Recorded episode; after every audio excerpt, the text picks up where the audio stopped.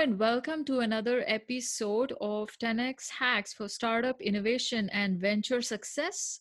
I'm your host, Vidya Patil, and I'm here today with none other than Sanjeet Dang. He is one of the most successful venture capitalists in Silicon Valley, also a corporate executive, board member, speaker, and writer. Basically, a multifaceted high achiever. And some of the things which uh, really captured me about uh, Sanjeet's experience are uh, him being an advisor to Richard Branson, uh, his association with Google Launchpad. He has also been on the US government's innovation policy advisory team and um, uh, the Council of United Nations World Artificial Intelligence uh, group as well. Uh, he is uh, also been the ex-president of University of California's Innovation Council. There's a lot more to uh, what Sanjeet has offered in the past uh, in, his leadership at TIE and McKinsey. I met with him at a Mentor Connect session at TIE Silicon Valley and um, I was amazed by his insights on corporate ventures, how anybody can move from being a regular employee into venture capital. So, so Sanjeet, um, uh, welcome to the podcast.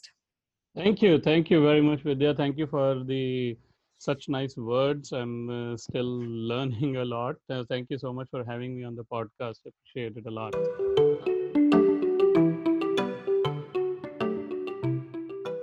Most uh, quoted qualification he has one exit every year.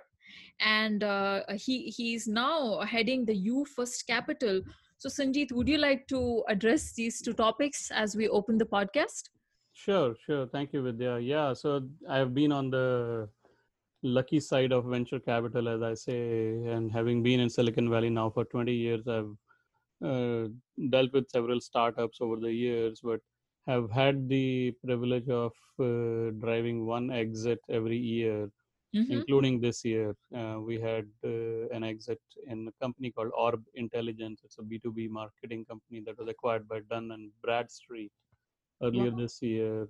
Mm-hmm. Last year we had Pinterest going IPO, and then Gosh. before, yeah, yeah. and then before that we had DocuSign going uh, IPO. That was in my prior role at Intel Capital, and so on. But it's been a good ride. Uh, a lot of learning from the founders, and uh, the credit always goes to the founders of these companies rather than me.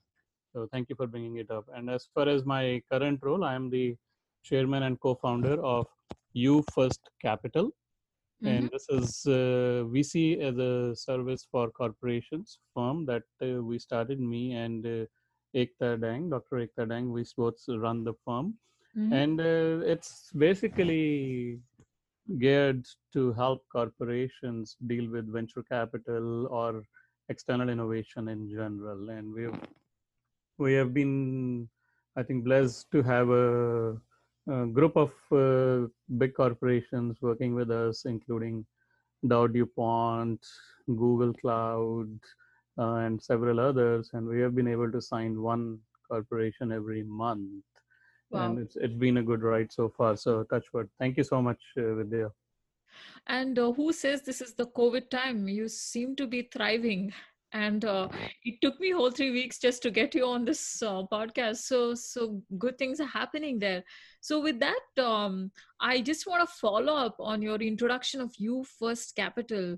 Uh, you said it is venture as a service. That's a pretty new term. I mean, yes what exactly is that? I understand you brought up uh, that you're helping corporations. Uh, uh, what can founders get from that? Can you go a little bit into detail or you know yeah. even entrepreneurs for that matter like innovators inside corporations? What is it all about? Yeah absolutely. So it the model venture capital as a service is a fairly new model in the overall investment scene. Mm-hmm. and our thinking is that if corporations want to do investments in startups they don't want just the financial returns they also want strategic returns. In fact some of them uh, are more focused on strategic returns than on financial returns. And there is and they typically struggle to achieve that balance. So our goal is to drive investments geared towards the strategic interests for the corporation and that's where we come in. And, and uh, um, can you define what a strategic return is? It's kind of new term like sure sure. Mm-hmm. strategic return for a corporation means that besides getting financial value the corporation can also drive maybe a collaboration with the business unit or it can augment its own product roadmap using the startup or they can go to market together as joint go to market strategies. So those are all examples of getting strategic return out of uh, an investment or a partnership with a startup. And uh, to your earlier question this helps the founders tremendously because mm-hmm. founders of startups typically struggle when it comes to uh, developing relationships with corporations because right. a corporation is an ocean you don't know yes. who to go to yes. and then they you know start with somebody they know but he or she may not be the right person then they get referred to xyz and uh, the saga goes on it takes them 10 to 20 meetings before they can understand okay now i'm at the i'm talking to the right person and we cut through all of that process for the entrepreneurs and bring them in front of the corporation uh, in some of the time cxo level folks on the corporation side. Right. and that has huge value for the startups because they already know that the corporation is interested in the area that the startup plays in and we are bringing them in front of the right partners on the corporation side. So that that has a much higher chance of an investment or a partnership for the startup as well awesome. So sanjeet is this like a patent uh, model you came up with venture as a service or is has this been in existence for a while now? Uh, it's a new model. Um, there is a, we haven't seen much in existence for this so far. It is a fairly new model and we you know more than the model we saw a gap in the market. Like I said, corporations and venture capital don't really gel easily. And and why do you say that? Why do you say that? Because because most corporations have uh, employees that can do product development or they can drive sales and marketing, yeah. but they don't have uh, a team that can drive venture capital investments for the mm. corporation. Mm. The other way around. Mm-hmm. Yeah, yeah. So that's why corporations mostly struggle at this. And what happens is they either try to put internal biz dev folks yeah. into venture capital roles, uh, or they when they try to hire externally, they have a hard time because of uh, the uh, salary and the compensation structures that corporations have that are not aligned with the venture capital industry. So it becomes a struggle for the corporation mm-hmm. and uh, startups also sometimes shy away uh, from going to a corporation when the startup is at an earlier stage seed series a so right. and, and that's when the innovation really is happening. Yeah. So, mm-hmm. so there is a big gap in the market. That's what the model is trying to address. So you're kind of disrupting the venture capital industry uh, or corporate innovation scene here both ways. More, more the corporation uh, corporate innovation scene. The venture capital the private venture capital industry does not get disrupted by this. It is basically how corporations do venture capital or in general how corporations drive external yeah. innovation. Yeah. Because venture capital is just one of the tools for a corporation to drive uh, innovation from outside and uh, what are the other tools uh, you know which you enable uh, using venture as a service other than uh, venture capital? You said strategic uh, return right? Uh, that could be a partnership. Yeah it could be a partnership. We i mean you know we focus more on driving a fund with the corporation but from a corporation standpoint external innovation tools can vary. They can do an accelerator they can do like uh, hackathons they can do innovation challenges they can right. yeah they can do intrapreneurship activities also have their yeah. internal employees come up with startup ideas so they can drive several things uh, several types of activities to enhance their uh, innovation horizon awesome so so you know um, based on that uh, what was your uh, what was your stint at Intel like? You've been you were there for nine years, and after and I think during and after you've you've been investor in several companies. So um, it must have been a very exciting phase at Intel. Yeah, yeah, absolutely. Uh, learned a lot uh, at Intel and hopefully contributed as well. And uh, Intel is a fantastic company, and I was there even longer actually. And um, you know, uh, it's it's a good grounding place uh, for sure. And uh, so, so, so this question came up when I was uh, uh, at the uh, the roundtable Mentor Connect with you at TiE. how does a regular corporate employee, you know, move into venture capital? Let's say they want to move into a corporate venture capital. what are some of the things you can tell them, or you can advise them? Um, a regular corporate employee, you know, should start looking at this whole startup ecosystem first and uh, start developing relationships start uh, driving activities outside as well. You know go to events. You can do that while being a corporate employee. Go to startup events. Make connections with investors with startup founders. Um, and uh, a corporate employee can also help startups by connecting the startup to the right people within the corporation you mm. have a vantage point sitting inside the corporation and you know which group is doing what at least at a high level right. and you can help the startup connect to the right person within the corporation and as you build your own ecosystem that's when uh, you know maybe you should think about hey how do i get a job in the corporate uh, venture capital arm and uh, the reality and this is not specific to just a corporate venture capital job. This is uh, i'm talking in general about a venture capital job. You know it's those are very few in number. The openings are very few in number. Right. So the best way to get a job is to develop a relationship. This is not one of those fields where you send your resume and you get interviews and hope to land a job. It can happen the chances are low typically okay. the hiring happens where somebody knows you they've worked with you they have had a relationship with you. So and you can bring them deals too. As a corporate employee you can yeah. refer deals as well. So there are many ways to get started in this field. So so i my read is you're adding value in which any which way you're connecting that's right. you're to the startup or to the founder or to the mm-hmm. investor or the c level execs you're just adding value. So that's a great uh, advice actually. Um, uh, you, you know a few years back an engineer um, uh, who was my friend he um, he he was he was in a tech job and then he was looking to become an investor. And uh, we all made fun of him like what are, what are you doing? And today he's a he's a he's a he's a partner at a venture firm. And uh, and uh, he did a lot of coursework. He took a lot of courses but I, uh, I wish the advice was to build relationships and to add value. That would have been a great start. Yeah, yeah, yeah, yeah. know, courses will help, but uh, I think anybody can take courses. What really matters is, like you said, the value you can bring via relationships and understanding and develop some domain expertise. Pick domain, an area. Yeah. Mm-hmm. Yeah, pick an area that you're passionate about, and you know, venture capital field is quite broad. It invests in pretty much every area you can think of.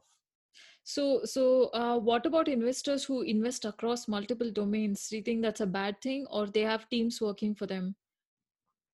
They typically have teams working for them. Uh, there are, but there are several VCs who are quite generic.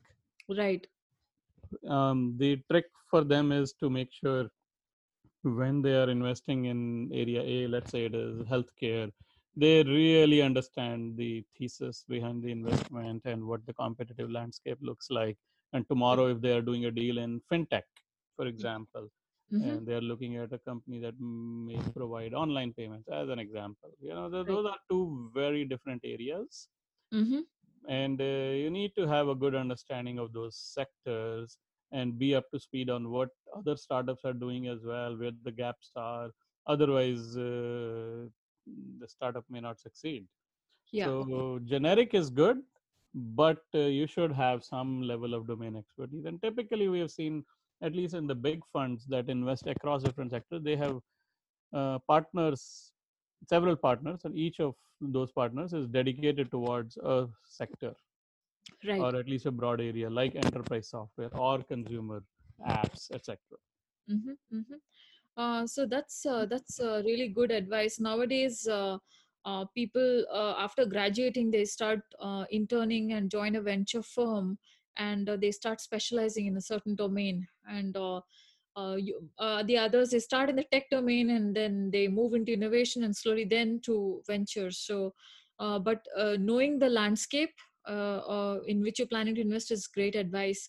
So um, you know based on that advice i want to ask uh, do you recommend any specific tools for doing due diligence uh, when you're learning about a new landscape?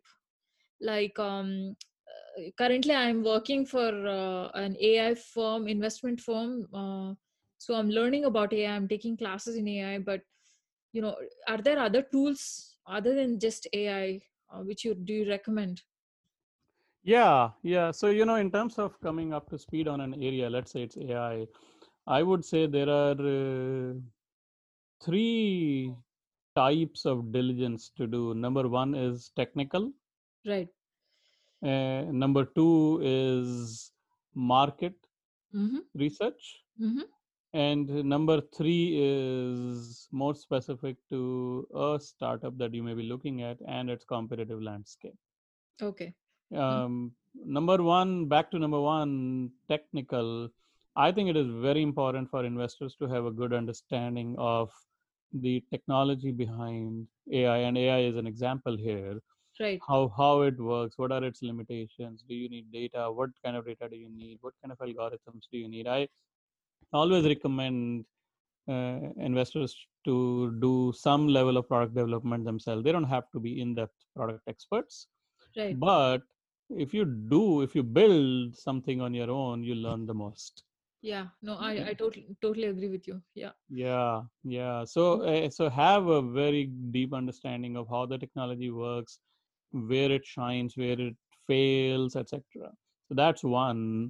Second is understanding where the market is going and this is very critical because yeah, and a field like ai looks very lucrative everybody's talking about it but it is important to understand where and when will ai be adopted yeah because you can because you can invest in ai startup today and hope to get adoption in the next few months but it may not happen yeah so Mhm. that that market research should give you an answer of why now mm-hmm. Mm-hmm. And what and why now? Mm-hmm. and lastly what the startup is doing within the ai field is very important because there are many problems you can solve within the ai field. Right. And within that you can say hey okay what problem is this startup solving? Is Mhm. this a nice to have? Is this a must to have problem? Solution sorry. And are, are they really the best at it? Diligence on the team diligence on their product strength diligence on their customers all of that becomes very critical. Yeah and you know i, I was listening to one of your talks uh, uh, where you were uh, mentioning uh, how U First Capital uh, is catalyzing uh, efforts. I think this was at uh, um, this was in 2018 uh, so you you were mentioning that you work with startups who already have customers who have done their due diligence they have an mvp is that the kind of people you choose to work with? Um, you know we are broader than that. Mm-hmm. we can work with startups that may not have uh, customers also that are early stage but you know founders need to have a good vision in that case. So how do you how do you define a good vision? Yeah what yeah so vision hmm yeah and you know at the end of the day people fund people. Exactly yeah right. Right? So yes. yeah so one of the things i do with founders with the with the pitch session is i'll if i'm if i find the pitch interesting in the first 10 minutes or so i'll turn off the projector. Huh. And and i'll do a whiteboard session. Oh and i'll say to the founders all right let's let's just have a discussion mm. and i'm trying to understand what is actually inside the minds of the founders Mm. are they clear about the vision vision meaning what they are trying to build how they see the world with and without their startup yeah why do they think building this product is critical. What is the customer feedback? Even before building a product you can go to cio cto etc and get some feedback right. right? So mm-hmm. there are many ways to check out whether the founders have a good understanding of the market and do they have a good vision for the company. And then you can look at why them why this team. What is the expertise they bring to the table what are they looking to do and why? So so sanjeet i want to, uh, i want to question this um why them? It, i never understood this why them because see uh, if you look at google search AltaVista did it first then it was yahoo then then google right? Um, the search this the the search uh, every yeah. all of them did it. They were all comp- competent teams. They had their strengths. Uh, how do you know it's how what's the differentiator? Like all of them were great. And um, it was the the page rank which and and the ads that combination which took google where it was. So how then do you uh, know it's so you you're looking at most likely uh, people who fall in the why them and then you shape them you fine tune them. Is that what happens or? Yeah you know whenever a company gets adoption in the marketplace right uh, there is some figure of merit that has improved by 10x hmm. and it is very important for founders to be able to articulate mm-hmm. to an investor what that figure of merit is and why hmm you can look at you know big companies like google when they started. Yeah there was a lot of search engines at that time but google improved the experience and the results by 10x probably more. Yeah. And similarly you can go down the facebook example. Facebook was not the first social network just right. like google was not the first search engine. So it's totally fine to enter an existing market but then you have to bring your own point of view and why you are going to be 10x better. Is it 10x cheaper? Is it 10x more convenient? Is it 10x better results? Uh, some figure of merit has to improve. So so this 10x seems to be very consistent in your language. So it is 10x you so yeah. I, 10x is more a moonshot term which moonshot thinkers use but no, looks like no, it's you, natural natural uh... no it, it is natural and that's how companies should, founders should think about their companies you know. Lot the problem i find with a lot of startups even in silicon valley is their products are doing incremental improvement to what's available in the market. Hmm. and that that doesn't go a long way. You may be able to get initial funding initial customers but you really want to build a company for the long haul okay. And for that you have to improve some figure of merit by 10x got it. Yeah, yeah. this is a very valuable insight because the uh, when you know when founders hit upon a solution uh, they don't vet it. 10x is a great way to vet the idea. If if my solution is not 10x then i'm yeah not, why build it? Yeah i'm not going to spend the next 10 years of my life on it right? That's right. Uh, yeah great great. You know going back to your uh, point of the whiteboard session, uh, you want to get into the minds of the founders. There is this practice which Amazon employees use. They uh, they write a press release even before the product they start working on a product. So is that is that something you recommend? It's like a marketing press release. Like there's no product, there's nothing out there, but you go ahead and write it, write it down to the details. It sounds like a whiteboard session. Is is that something you do uh, in the pitch? It, it, yeah it's it's uh, you can say that the press release at a pre-product stage is the goal of the whiteboard session. Right. The because in the press release you will define hey here is the product here is why here is the use case here is the target audience here is the pricing everything. Right. Um and that is one of the goals of my whiteboard session. But in addition i'm also trying to get into the psyche of the entrepreneurs right and by asking questions right uh, how deeply do they understand the market mm-hmm. and uh, uh you invest in us based founders or you're working with cross border founders as well No, we are global. We global, we okay. go yeah. Okay, and and uh, I've I've been wanting to ask this question to an investor. How do you uh, describe the venture landscape? You know, uh, when it comes to India or China, or the uh, Americas or Africa, even after I hear a lot about investments going to Africa. What is your experience? Uh, you know, dealing with the the the, the startups here.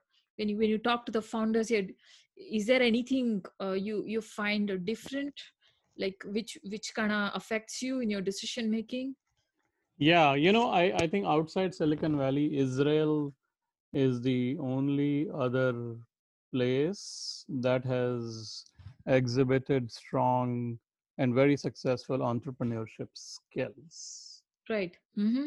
And Mm-hmm. yeah, so outside of Silicon Valley and Israel, you see pockets of excellence in India, in China, and in other geog- other uh, geographies as well.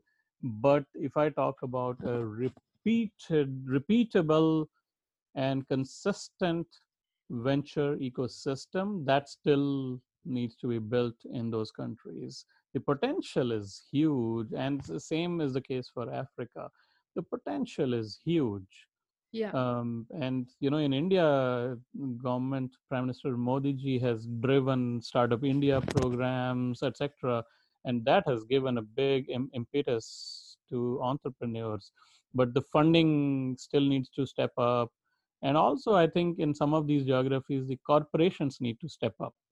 Yeah. Corporations are not the early adopters of a new technology in these geographies which is very unlike the us and i, I feel that one of the reasons why us stays ahead in terms of innovation and why venture capital thrives in the us is because a lot of the corporations are willing to try out new products. They have open mind yeah the break uh, build fast and break things approach. Yeah Facebook yeah that's that. right. Mhm. that's right. And uh, No, and I if it agree. I- fails it's okay. yeah. You're right. I agree with you. You know i've been doing uh, these conferences uh, across uh, uh, you know across the globe and uh, it's they're so conservative. It's stark outside the us uh, it's just very stark. You give them a new idea uh, they just beat it up and they uh, kill the idea that's Yeah. because they're very happy with status quo and that's very uh, very unlike silicon valley silicon valley they just want to do it even though they've that's right things yeah Yeah, and I think the day people outside Silicon Valley, Silicon Valley and Israel start wearing failure badges as pride badges, that's when they will turn uh, the mindset around. Oh my God, that's an amazing, that's a phenomenal statement to make. I like that. I'll use that as a tagline here Sure, because sure. people are scared of uh, failure. That's what they are. Uh, especially startup founders uh, and uh, Silicon Valley, there are so many because they're not. They're not afraid of a startup. So, so you know, you mentioned Israel. Um, very interesting thought. What do you think about the failure badge culture in Israel? Are they scared of failing, or uh, are they resilient? Like, are they? They they are not at all scared of failing. They are very experimental in mindset. They want to try out new things. They don't accept the status quo. They don't even accept the best out there as an acceptable solution. So they want to make a change and they want to put a mark, which Yeah. is admirable. Yeah, I have a few Israeli friends, and I I will not disagree with you. They are the first people to try out things. They're actually in the element. They're doing it. So they're pretty daring and they're very mobile, like very uh, what do you call agile. They're not stuck Yeah. to a place. They're on the go all the, always. That's what I feel. And Uh, they execute brilliantly. Well, uh, I have not had the fortune of seeing someone execute, but I, I believe you. Uh, I believe they, they they talk less and they pro- probably execute Yeah, more. that's right. That's right. yeah. Uh, so uh, so that's about Israel, and uh, the, here's another thought. You were talking about potential pockets of potential across the globe. Uh, I've I've heard this. Africa is China's China what China was in terms of manufacturing to US, Africa is becoming to that. They've pumped up investment like crazy into African infrastructure. Um, what do you think uh, about that? Like, uh, is there a Silicon Valley coming up there in in Africa, or is the Silicon Valley coming up in China? What's going on? Uh, I I think you uh, China has already exhibited uh, pretty strong growth of startups. So there is no question about whether China can do it by itself. Um, regarding uh, Africa, uh, I Right. think the op- opportunity is humongous, and it's not just in terms of venture capital, but also in terms of social good, using technology for social good and Mhm. improving the basic um, living standard of people there.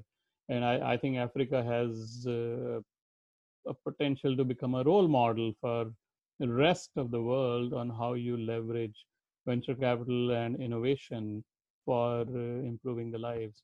And you don't even have to go far. You just start looking at basic issues of food, clothing, shelter. How Yeah. do you solve those with Right. startups? Yeah. And that's what I see happening in Africa. And I, I think it'll be a game changer for Africa in the next 10 years. Yeah, and uh, that's a great point you brought up, like food, clothing, and shelter, right? In in, in this COVID situation, there is a lack of prototypes uh, of working models here, of execution models. People are experimenting during the pandemic, but I think uh, in Africa, it would it's it's a great place to, you know, to see what models are working there because, um, yeah, uh, Gates Foundation has a big presence there in, in infectious disease management. They've a lot invested even in water i think they have um, yeah coming to that um, did, did you see any interesting uh, changes in the investment or startup landscape due to covid did something get pressured to um, adoption quicker than usual um, as a, as I a think, Mhm.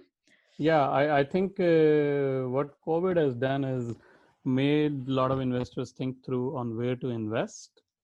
Mhm. And uh, some investors have gotten cautious in terms of uh, what type of startup they should invest into. They are asking more for customer revenue, customer traction, which is, I think, a good thing even for startup, and it pushes the startup to prove out its value. And honestly speaking, the best startups are still getting funded. So Yeah. um, Mhm. yeah, there was maybe a slowdown in March and April, but come entering into May, a lot of the investors started to invest back into the market. Right. And uh, i don't see the trend slowing down as of now. And what will uh, what also what covid has done is it has created actually covid is a bimodal phenomenon. It so it has created opportunity for some sectors while it has affected other sectors. Yes. And you know especially the technology sector uh, is seeing brilliant opportunities. Yeah the virtual conferencing and the yeah. virtual uh, remote workplace right? It's uh, right. seen a huge spike especially uh, companies like zoom uh, they've seen like unprecedented growth. So right. uh, yeah i'm i'm thinking this will change people uh, people's lifestyle forever such changes the way we do business and uh, anyway. So uh, any any thoughts you have for uh, founders who are panicking or who think uh, these things will not go back to normal or there will be a new normal. Do you have any uh, words of advice or encouragement for them? Yeah you know i i i really suggest founders to go back to the basics go back to the drawing board. What product am i building? Why am i building? What is the use case? Why does the customer really want it? Not being and not just having it as a nice to have product. Those are some of the basic questions that will help and uh, that will help founders flesh out and come to a, clarity point where they know what they are doing and why and honestly speaking best companies are created in the worst of the times. For example, Airbnb started in 2008 recession. Several companies started in that right recession, and uh, you know, and founders should always keep in mind tough times don't last. Tough people last, yeah yeah. That's an uh, that's an amazing quote. Yeah yeah definitely. That's an amazing quote. And um yeah as you were speaking uh there's this concept i've been hearing a lot. It's called uh, anti-fragile. Like uh, companies when they get hit by black swans they come back.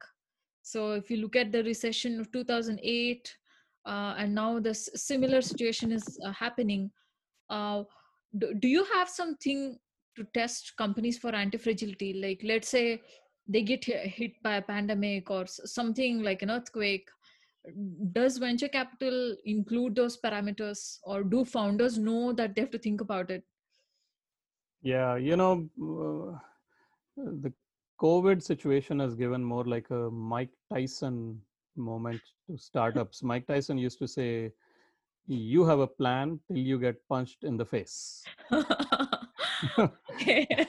That's a good one. So yeah so so founders need to rethink and and and and you know honestly speaking any problem in a startup journey is a bend. It's not an end. That's how founders should really look at. Oh and, i like that. Mm, yeah, yeah. Yeah yeah yeah and and covid has like we discussed covid has created huge opportunities in digitization ai remote work there are oh my god uh, things have accelerated in some of those sectors. Look at companies uh, like you mentioned, Zoom, and then other companies, Microsoft Teams mm, products. Uh, Amazon is booming. So anything online is having a gala time right now. Right. And I, I suggest founders should look at it as say, hey, how do I get into a position of strength? right and then go to vc because if you go to a vc for funding you will get advice mm. but if you go to a vc for advice you will get funding I like that. Man, this is the this you're, you're on a roll. This is the fourth or the fifth statement you made. Amazing statements. So, uh, so I mean, if you have developed a product and you're really looking for advice, that means you've done your bit the VC is ready to help yeah. you fund you. yeah, make the turn the table around. Yeah, yeah. VCs, the job of a VC is also to invest, uh, but they want to invest in companies that make the VC feel like, oh shit, I'm gonna miss out. Yeah, yeah, definitely. So, so great, and uh, yeah, I and I just want to thank you so much for all this. And before parting, I, I want to congratulate you on on all the work you uh, you're encouraging your daughter Tarini to do. She's a huge inspiration. Um, I saw thank her. At, you. I saw her at TiE, I think in 2017, and uh, she's got a book out. I'm a book author myself, so it's very uh, humbling to see somebody so young uh, doing so much and uh, yeah uh, do you want to talk a little bit about her what she's up to nowadays and how you're encouraging her? Oh thank you. Thank you for uh, bringing up tarini. I really appreciate it and thank you for remembering uh, meeting her at TiE really appreciate it. I think uh, 2017 she actually was giving a keynote in the TiE youth track. Exactly. Yeah. In that yeah. time. yeah. Thank you. Yeah no she has uh, written a book like you mentioned on entrepreneurship and how a, how to overcome age and social barriers. And since then she has done several other activities. Uh, in fact she will probably be announcing her own uh, fund uh, shortly as well. So there, there's several other i'll let her speak more than me speaking 14. for herself. God she's just 14 she's just a high schooler belly oh my god. It's really yeah, she's now 16 she's 16 oh, now yeah. Okay, okay. Um, yeah. So you must be a proud dad. Must be. Oh, absolutely. I, I learn from her all the time. Awesome. So anyway, uh, uh, closing thought. There is this quote I uh, read at Singularity University. It says, "The future student will be an entrepreneur." Yeah. So. Yeah. Very just, well said. Yeah, like uh, all the tools uh, and education will become so decentralized. People will uh, education will come to you. You don't have to go to education. So yeah. And, um, uh, this mentoring like your daughter was mentoring those kids uh, in colombia right? And she was helping kids in spanish over the weekend. I saw that post. Uh, uh it's uh, the, the, tools are going to be so amazing. I think uh, the student will be an entrepreneur and tarini is a great example and you're a great role model to not only tarini no. but founders here. Great Thank you, Sanjeet, for your most valuable time. You have shared great insights for upcoming founders, aspiring founders, and also corporate and uh, uh, venture capitalists uh, um, about your new model. I hope it goes a long way uh, through U First Capital, and uh, please continue to inspire us. Thank you so much. Thank you. Thank you, Vidya. I really appreciate having me here. I enjoyed the conversation a lot.